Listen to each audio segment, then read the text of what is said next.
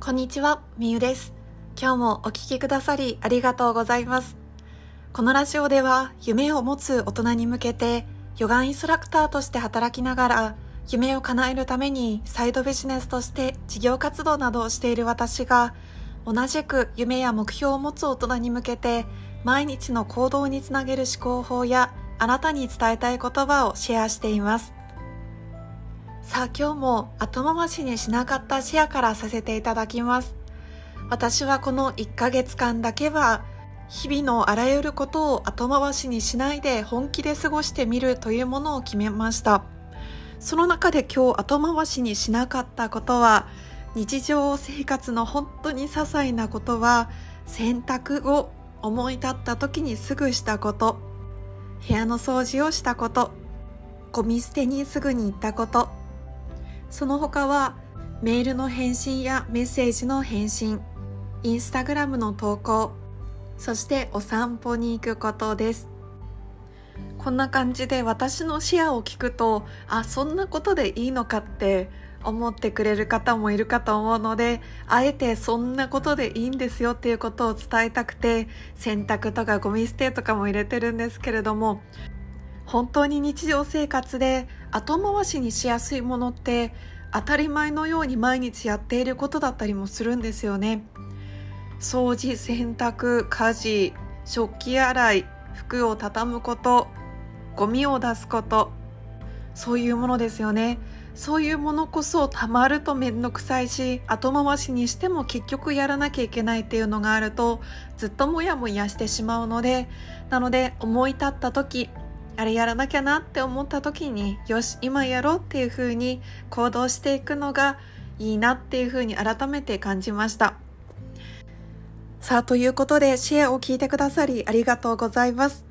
早速本題に入っていきますが今日のテーマは苦しみや悲しみの対処法というメッセージをお届けします。今日のお話をする上で参考にした本があります。以前もご紹介したのですが渡辺和子さんという方が書かれている面倒だからしようという本です。私は今日改めてこの本を読んでみて今日の私にはこの話題がすごくフィットしたんですよね。ということであなたが今もし苦しみや悲しみの最中にいるもしくはいたのならそれをちょっと癒すような言葉がここに出てくるかもしれません。著者の渡辺和子さんがどんな風に苦しみや悲しみを対処しているのかというお話なんですけれども結論から言うと聖女に秘めるということなんだそうです。はてどういうことだって思った方いるかと思います。私もはてってなりました。聖女の聖っていうものは聖なる領域とかの聖ですね。神聖の聖です。女っていうのはところという字を書いて聖女っていうものです。聖女に秘めるっていうものが苦しみや悲しみの対処法と言っているんですけれども聖女というものがどういうものなのかというと渡辺さんはこういうふうに言っています。聖女とは他の誰にも土足でずかずか踏み込ませない部分です。どこにあるのですかと聞かれても言えません。死ぬまで誰にも言わないでお墓まで持っていく。裏切られてもそこに逃げることができる最後の砦のようなものを持つのです。それを私は聖女と呼んでいます。そこには人に言えないものがあっていいと思うのです。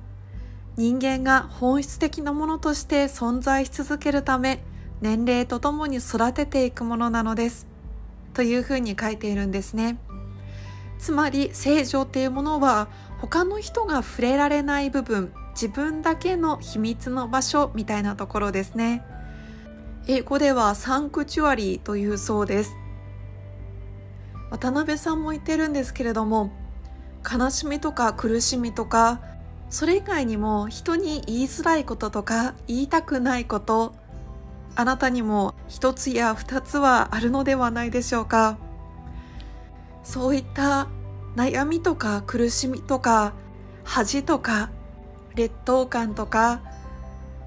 そういった自分の人には言えないっていうものは必ず誰にでもあると思うんですね。でそれを何もかもぶち上げるのが親しさではありませんというふうにこの本では言っています親しさというのは開示性の度合いではなく相手の独自性を尊重する度合いです。というふうに言っています。そこでこの本でご紹介している本があるんですね。それは相田光堂さんの誰にだってという詩です。これから読ませていただきます。誰にだってあるんだよ。人には言えない苦しみが。誰にだってあるんだよ。人には言えない悲しみが。ただ黙っているだけなんだよ。言えば愚痴になるから。という詩なんですね。これを聞いて何か感じましたか？思いましたか？最後の言葉ただ黙っているだけなんだよ。言えば愚痴になるからっていうの。私わかるなって思ったんです。自分の中にモヤモヤとかイライラとか恥ずかしいとかそういったちょっといいとは言えない感情が出てきた時に誰かに相談したり打ち明けたりして自分の心が軽くなる時もあればこれだけはちょっと言いたくないな誰にも知られたくないなっていうこともあると思います。その知られたくないなっていう時誰にだってある人には言えない悲しみ。そういうものをあえて口には出さずに自分の聖女に秘めておく。自分の大切な奥底の部分に留めておく。ということが意外と大切なのかなって思ったんです。著者の渡辺さんもこんな風に言っています。理解し合うことができない悲しみを私は聖女の中に収めています。人に言うと愚痴になることを抑えて自分の中に収めていくと人はそれだけで美しくなります。私たちの魅力は奥ゆかしいもの。人には知られない悲しみや苦しみをじっと聖女に秘めているということにかかっています。というふうに言っているんですね。確かに苦しみとか悲しみとかって口に出すとまあいわば愚痴になる時がありますよね。どうしたってハッピーには伝えられない時があると思います。こんなことがあってさ笑い話になったよって言えることならいいと思うんですけれども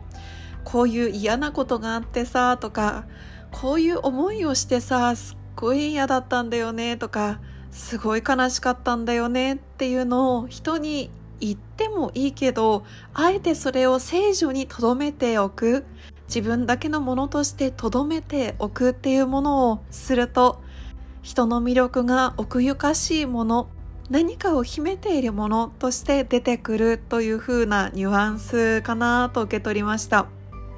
著者の渡辺さんが言っているのは人には知られない悲しみや苦しみがあったら聖女に秘めるということなんですね。誰にでも人に言えない悲しみとか苦しみがありますそれをしまっておく大切なところがあるならばあなたも平常心を保って生きていけたり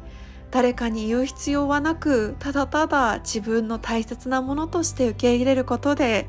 それを人にあえて言わないことであなたの魅力が出てくるという場合もあるんだと思います。ということで今日は苦しみや悲しみの対処法というものをご紹介しました。私も実際悲しい出来事ほど苦しい出来事ほど恥ずかしい出来事ほど人には言ってないものがあるんですよね。それを言えるタイミングになった時は言えるんですけれどもやっぱりある程度日にちが経ったり時間が経たないと自分の中で言えないっていうものがあります。言える人とかも限られてはくるんですけれどもそんな風に自分の中で苦しみとか悲しみとかがあった時はあえて人には言えず聖女と言われるサンクチュアリ自分の大切なところにしまっておく収めておくっていう考え方を持ってみてもいいかもしれません。そして三尾さんの詩にある通り誰にだってある人には言えない苦しみも悲しみもというところですね。自分が誰かに言えないものがあるように誰かにとってもきっとそういう秘めたところがあるはずです。